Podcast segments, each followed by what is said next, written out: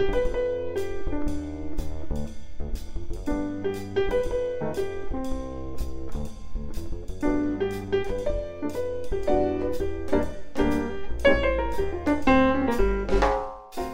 Happy Monday, and thanks for coming back for another week of the Apollo 13 Minute, a show where each and every day, Monday through Friday, we go over one minute of uh, probably the greatest space history movie ever made, the 1995 Ron Howard directed feature Apollo 13. I'm one of your hosts, Jim O'Kane of TVDads.com. And I'm your other host. I'm Chris Henry from the EAA Aviation Museum. And we're still back there with uh, uh, little little Jimmy Lovell's uh, mom, Blanche uh, explaining to her uh, granddaughter Susan that uh, uh the famous another great famous line. This is not quite as famous as uh, "failure is not an option," but if uh, if they could get a washing machine to fly, my Jimmy could land it. Which is a you know you want your mom to think that the best of you, but that's she has an interesting way of looking at her son, and I, I, you know it's it's funny that based on that, I mean she didn't have to worry about uh, about her son Jimmy doing it, but we know that uh, Fred Haise managed to land something that, that pretty much landed like a washing machine. Yeah, that's very uh, true. yeah, that uh, I I I've flown a, a, simulator version of of the shuttle, and it really does drop like a brick. You you, you have very little control. You kind of aim in the general direction of where you want it to land, but but it's more like falling than landing. So one of my uh, one of my guilty pleasure uh, movies is Space Cowboys. And, oh, okay.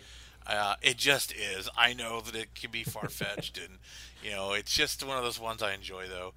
And uh, I always liked Tommy Lee Jones describing the shuttle landing, um, and you know, when they basically tell him that you know it's like a flying brick, and you know his reaction when he lands it in the sim and he does his maneuver and it comes out okay, and he's like flying brick, and uh, so I uh, uh, I actually got on a podcast, uh, Charlie Precourt, to uh, basically use the flying flying brick uh, uh, description with a nod to that movie, and I was totally geeked out about that. the well, I I think Charlie you know, Charlie said that another a rough one is. no, wait, no, it wasn't. It wasn't Charlie. Now I'm trying to think which astronaut said this. Um, but he was talking about landing in a uh, in a Soyuz capsule, and he said it's like being thrown off. It's it's like being locked in a washing machine and thrown off the back of a truck. oh, it's driving down the highway. Were you I, the astronaut descriptions always kill me. I mean, um, you know, when we asked Frank about a Saturn V, and he was like, "Oh, it was an old man's car." You know. Yeah. I'm like, what? you know. Uh, the uh, the other one though is uh, when I we sat down talked with Joe Engle, and I asked Joe what it was like to land the shuttle because he flew it from space. Yeah. Uh, by hand, the only person to ever do that. And uh, Joe said once you slowed it down through Mach six, 16, it was uh, a big pussy cat. and uh, you know, and I'm just sitting there. I'm like, holy cow, Mach 16! Like I can't even. I, I can't even imagine what that's like to look at, you know. And yeah, like, well, yeah. you're so high out, you know. It, and he kind of you know calmed down the phrase, but still, I'll never forget him saying that. Just why don't you slow it down through Mach 16? It's a big pussy cat. yeah, and he was he was already you know working the pedals at uh, Mach 25, so. Uh, quite a thing. There, yeah, it's it, and I just remember it was Mike Mullane who who had said getting thrown off. Uh, oh, no, it wasn't. Okay. No, I'm sorry. I'm sorry. It wasn't Mike Mullane. Now uh, it's gonna. Uh, I'll by the end of the show, I'll remember who it was that that told me that. Um, but yeah, it's uh, apparently in terms of bad landing, Soyuz beats them all. Of it sounds like it, yeah. yeah. Um, well, we're uh, yeah, but uh, Blanche obviously every, everybody's mom uh, thinks the best of them, and uh, that's that was Jimmy's big skill was being able to to land anything. Um, I've only I've only landed in real life only about four different kinds of equipment. I've landed a, a Cessna 150, a 172, a 182 RG, um, and then in a simula in a uh, uh, Evans and Sutherland simulator at British Aerospace, I landed a British Aerospace 146 four engine, but but that was okay because I gonna, even if I messed up, it would have been fine. But those are the in terms of feeling what it was really like. That those I've landed three three real planes and and one almost real plane. I've made some uh, landings in the old Piper that uh, uh, could probably be shuttle landings. yeah, when we made, uh, especially training when we were early on training, and uh, some of my landings I think were maybe carrier landings or something Ooh. like that. So, yeah. Yeah. but you know the airplane was always able to be used the next day, and we could always open the door. So Yeah, you, you didn't lose the deposit. That's good. exactly, yeah. Uh, I do have a I have a friend who shall go nameless, um, but I know he may be listening. And uh, he uh, had another friend who was a, a CFI, and he just did his he did his check ride in a in a 182, and said, "Come on, well we've, we've got the plane for an hour. I'll go give you a couple of laps around the pad." And I said, "Sure." And right after uh, our CFI friend got out and had given him the check ride, he put me in the plane. This was in uh, Leesburg, Virginia. He put me in the plane. We get into the in, into the uh, into the pattern, and he's coming in, and he started messing with his uh, eyeglasses, and he says, "I really can't get used to these bifocals." And we kind of almost pranged into the into the runway. He just did he just did like this bounce of about another ten feet. we landed again. He goes- "Let me try that again. I know I can do this right the next time." And he. P- took off and we went around the pattern. He, he landed it right, and my CFI friend said, "I can't believe I just signed him off." oh my god. that was a that was a rough a rough go. Um, but those are uh, mem- memorable landings. Is about the only thing I can bring bring to this conversation at the moment. Um, what's the what's the biggest plane you've ever flown? Uh, biggest airplane I ever flown, uh, probably the B seventeen. Oh yeah, that, that, that that would count. Yeah, that would. Yeah, that'd probably be the biggest thing I ever flew. Um, and that was um, that was back when the uh, see back before you could actually buy. Uh, when you bought a ride, you actually got to fly the airplane a little bit. Wow. it was actually back before I worked for EAA. Um, it was, uh, as a matter of fact, the airplane was is called Fuddy Duddy. It's the B-17 I flew. Um, and that was, at that time when you bought a ride, you got to go all through the airplane, and then you got a few minutes actually at the uh, pilot seat. Holy smokes! Um, the yeah, the the biggest airplanes I ever flew as as pilot and command have all been, you know, general aviation, single Yeah. engine stuff. So, uh, and I got some time in helicopters, and Oh, uh, yeah. Yeah, totally different ball of wax there. But uh, yeah, that's that's a different world. But, um, Yeah. wow. I didn't Yeah, get to no- fly it, but I got to ride in the Goodyear blimp. Or I'm sorry, not the Goodyear blimp. It was the um, Was it Fuji or no uh, MetLife. MetLife? I- Okay, I, yeah. got to go for a ride in Snoopy too. Oh, very nice. Yeah, yeah. Wow. But that's it. That's uh, yeah. Most of my Um, Yeah. stuff has been pretty uh, Luck Laster or uh, you know Piper Cherokees and stuff like that. So Yeah, my uh, my first, my very first ride in any kind of an aircraft when I was uh, seven years old. I was no six years old. I was in a, uh, it was a, uh, a Vestral, a, a double, you know, a double rotor helicopter, and I flew from Newark Airport to the top of the Pan Am building. And uh, oh wow, was- how cool is that? yeah, and like I thought, oh, this is this is what all you know, all flights are like. It's like you get on a helicopter and you fly to the top of a building in downtown Manhattan, and then you fly to LaGuardia, and then you fly to uh, Kennedy, and that was that was my first uh, ride. We we were just going on a we are going to go on a flight, a Pan Am flight to uh, Bermuda, and uh, so my, my first flight was in a helicopter landing on a building, and uh, you know.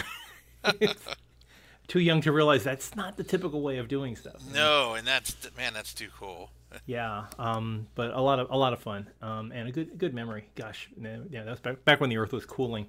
and then was the moon still whole at this point? Yeah, the moon was whole. It was it was it was something. We only had uh, uh, let me see. There was it was sixty. No, it was we didn't have. It was um, yeah. They haven't even they haven't hadn't even been to the moon. It was nineteen sixty seven. So that would have been before um, before uh, Apollo eight and before Apollo seven actually. That's So now I feel old. Okay, I'm gonna. Uh, Did you get uh, out of the plane and just be like, these nuts are stale? Yeah. it was it was a lot of fun. New York Airways, uh, and they're still with us. I think New Yeah. York Airways is yeah, they around. used to fly like they actually had some like uh, oh, basically civilian versions of like Sea Knights and Chinooks and stuff like that even back in the day. Yeah, th- Uh, this was a interesting helicopters. uh, Vec- Vectrel. Is that the right word? I can't. Yeah, yeah, I can't it's remember the like name a- of it. Yeah, Yeah. it looks kind of like a Piasecki a little bit. Um, Yeah, yeah, yeah, yeah. Neat. Yeah. Uh, that's neat. yeah. These that it was regular commuter flights. My the thing was we could have at the time we were living in New Jersey and we could have just driven to Kennedy Airport, but my dad wanted to go on a helicopter, and so okay, we'll go take a helicopter. So I don't blame him. That was a good. yeah, decision. no, he yeah, you know, God bless Dad for coming up with that idea. uh, it was a lot of fun. Um, so anyway, so we're leaving uh, we're leaving Blanche and uh, the Lovell girls, and uh, we're going back up into space. And uh, we're seeing uh, the poor cassette player with, uh, I guess they didn't buy the ever ready alkaline batteries. Um, and it's it's floating around, and of course this one, Blue Moon, being played, which is you know ac- apt but uh, inaccurate. And this is the one. If you go to IMDb, all the trivia, I, I think it's repeated about eight times, is that this is recorded by the Mavericks, which is a, a band out of Miami, uh, singing Blue Moon, but they didn't record it until 1995. So this is asynchronous or non-contemporary with the uh, with with the movie. But you know, it's just a movie. It's fine. And uh, it's probably easier to license for. I'm sure Universal had a deal, deal with the Mavericks, so it's like here we'll we'll put your your song if you don't mind us playing it at you know one sixteenth the right speed. And on the soundtrack, you get the regular version. Oh, you do? Okay. Yeah, yeah, you get the regular version. I have the soundtrack of the film. Oh, okay. Oh, you are a uh, a diehard fan. That's good. I am, yeah. it's a good soundtrack. oh yeah, yeah. You know, Blue Moon is a great song. I love that song. Oh yeah. Um, it's uh, so and we're looking around. Everything is soaking wet. Everything is bad, and it's so wet that duct tape doesn't even work. And uh, and that was a real thing that the uh, the tape that they had on there was not waterproof, and it, it really lost adhesion. So there was stuff that they had taped down was floating. The, the cabin was a mess. Um, if you read Lost Moon, uh, Jim Lovell describes uh, trying to keep everything in order while uh, you know while they're floating around. Everything everything was soggy, loose, or frozen. So it uh, you know we again we're back with uh, Jen- Jennifer's. Uh, I'm sure she would want that in the in her collection. Another urine collection sample uh, floating around. And uh, at the time uh, that that they are here, this is about uh, almost a day away from la- from landing. Uh, the temperature had fallen from about 55 degrees to 38 degrees Fahrenheit. So they were, I mean, this is like sitting in your refrigerator for a day. And Wow. and there's nothing there's really nothing they could do they considered wearing uh, a suit but then you wind up you, it doesn't there's no place to expel the moisture so you just get wet and cold or wet and hot and uh, there was really nothing they could go, do to stay warm other than sit on top of the equipment. I mean, that's where uh, where we see uh, Kevin Bacon in this. Uh, Jack Swigert is sitting up near where the uh, kind of all the power couplings are up near the top of the, the docking collar, and so he's just soaking up soaking up a little. Uh, in, in my family, there's a there was a, a a British show that was very similar to uh, uh, Sniglets on uh, HBO with uh, Rich Hall. They they had these made up words, and uh, there's a there's a uh, there's a thing in um, in Britain where they have they have made up words, and one of the words that had, and they're named after British towns, and there's a there's a word called shrewberryness, and the the definition of shrewberryness is the warmth on a bus seat that was left behind by the person who sat in it before you. and uh, I, uh, we have in my family we have used the phrase shrewberryness an uncomfortable amount of time. Just- yeah. I never knew there was a word for that. yeah, there's shrew, there's there's way too much shrewberryness on this pillow. It's just that kind of that kind of stuff. Um, but yeah, he was basically using the uh, the the computer's shrewberyness to keep himself warm. Um, it's it's great. It, it's from uh, uh, Douglas Adams had had been uh, one of the contributors for it. It was the meaning the meaning of life L Y F, which is an, a town in Scotland. So, or um, I'm sorry, in, in Wales. And uh, yeah, shrewberyness is a is a great word to uh, uh, to use just just when you need it. I'll have to Um, remember that one.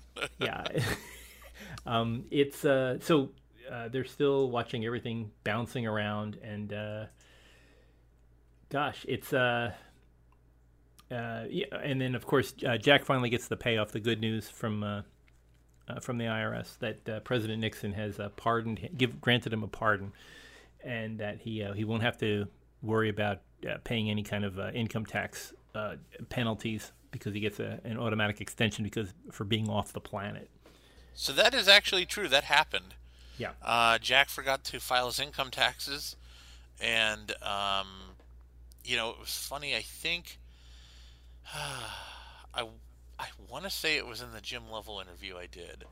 uh, that Jim told me that story that uh, you know we were training, training, training. We go up and we you know, we launch and then we're like partway through the mission, and he's like, I just realized I forgot to file my income taxes. so, and he goes, uh, that was a very real thing. We figured we better radio and let somebody know that the, it happened, and uh, and then eventually they did give him an extension. But uh, yeah, Jack, Jack wasn't going to Alcatraz when they pulled him out of the capsule. yeah, Hi. exactly. uh, with a you know excuse with a reason. I, yeah, I, I mean this is a and, and it's weird that this is now getting to be a common thing that with we, we have all these long duration uh, space station uh, you know deployments where they can't they can't come home they can't do things.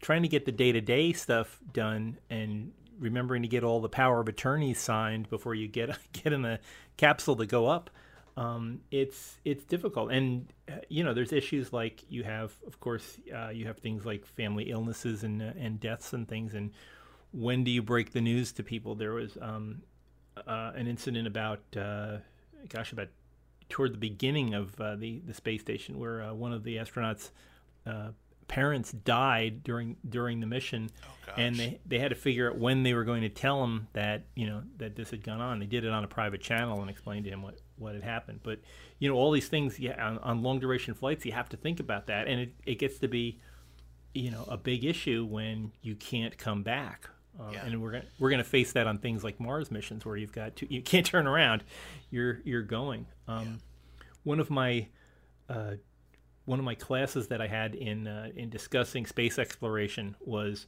uh, the some of the medical issues when you're far away from Earth what uh, you know you can't exactly do some you know unless you have a surgeon on board who has that particular procedure down pat you can't exactly do something in space uh, unless you unless you know how yeah. so uh, they talk about things like proactively like as a as a prophylactic proactively removing your appendix or your thyroid or you know any other thing that may get infected or cancerous take it out of your body and then replace it with pills or you know it just because it's a good idea to get rid of it. And you know, you think, no, that's crazy. But then if you consider that you're going to be gone for three years, what do you need to get done on your body so that you can survive without a doctor for three years? It's uh, fascinating, fascinating issues that I mean, they're interesting issues to have, but um, you know, it's all these little things that need to get addressed when you're when you're talking about long distance space op- operations. Uh, uh, anyway. you know, and I this is slightly off topic, but I've got to I've, I've got to mention it just because they just showed it, and and I've probably told this story before. So if you heard it before, bear with me, and if you haven't, then this is all good. Yeah. Um, but did I did I ever tell you that the story Gene Kranz told me about you know the, the shot of the control panel with all the condensation on it? Um, and it's in my presentation, so that's why I can't remember if I told it here or not. But uh, um, he said we had no testing for this. We had no data on when they powered up the system how this control cir- or how the, the control panel would, would react to having that much condensation on it. And he said the only data we had was a gentleman was taking the control panel during the construction phase from one hangar to the other, and for whatever reason he forgot to deliver it. And he left it in his car overnight. It was one of the engineers that was building the thing and the temperature in the area got down to about 30 degrees overnight. And when he came out the next day, he remembered it was in the back of a station wagon, and uh, there was there had been condensation, you know, on this panel. So they took it in and they bench tested it, and it worked. And that was the only data they had that showed that, like, yeah, we sort of tried this out, and it worked here under those circumstances. So every time wow. I see that panel and that shot, I always think of that story Gene told me. Well, and and this is another um, side effect of the Apollo One fire. Uh, I was I I'm trying to get uh, someone on the show. Uh, it's difficult because as we're recording this during the uh, the plague quarantine, uh, I can't really get him a headset. I'd have to, he's he's an older gentleman, and I need to walk him through on how to how to how to plug in with us. But uh, a, a, good friend of mine is was a former engineer at NASA. his name is John Brown, and he worked during Apollo 13. And one of the things that he talked about, he was uh, he worked on a lot of the command module equipment. And uh, one of the things that he talked about with uh, Apollo One, uh, all of that stuff was open solder plug, you know, plug board stuff hanging in the back of the uh, on the back of the control panels, and you know that one of the side effects of that was the arcing that went on in an oxygen environment that killed the crew of Apollo One. They insisted that every gauge they, were going to make them originally they were going to make it modular so you could just pop everything out and plug it all back in, but every gauge had to be wrapped and sealed. Uh, Oh, wow. So so they were they were tight on the back of on the back of every control. It had been like sh- you know sh- that heat sealed uh, around the outside of every gauge. You couldn't easily pull them out. You had to go in and just get a razor blade and cut through and pull these things out. They weren't easy to to swap out parts. Um, and- but that was to prevent fire. But one of the other things that, that it also did was prevent moisture. So even though it was soaking wet, that you know that the Apollo One changed it so that they would be able to survive, and that because they were all sealed units that uh, really wouldn't be affected by outside uh, moisture. Um, it's uh, you know a tra- tragic way to tragic way to find out something, but uh, you know who knew that it would it would help in other ways besides protecting you know I guess fire and rain. Yeah, yeah. So anyway, well, uh, interesting minute. I mean, not a lot happening other than watching a cassette deck floating around in, in there, and uh, and uh, Jack Swigert off the hook for uh, tax evasion. Um, but there's a, a lot more things to come, and of course they're they're approaching Earth, so this, it's going to get more critical as uh, as the week or the next week or so goes by. Um, but we will we'll talk about that more later on this week. Uh, for folks who want to talk about this more, we're always available on social media. You know the usual locations: the Apollo 13 Minute Mission Control on Facebook, or Apollo 13 Minute, Apollo 13 Minute on Twitter. Uh, if you have missed any of our previous episodes, you can get them at any of the popular podcatchers like Google Play or uh, Apple Podcasts or um, I forget them all, Spotify, all of those, or at the big site Apollo 13 Minute, Apollo13minute.com. Uh, you, all previous uh, 96 episodes are out there. Uh, we'll talk about this some more uh, and see. Gosh, I hope I hope none of none of the other ones have committed federal crimes. We'll find out more about that later this week. Looks like we're coming up on uh, loss of signal in about 30 seconds, so we'll see you here tomorrow on the Apollo 13 minute.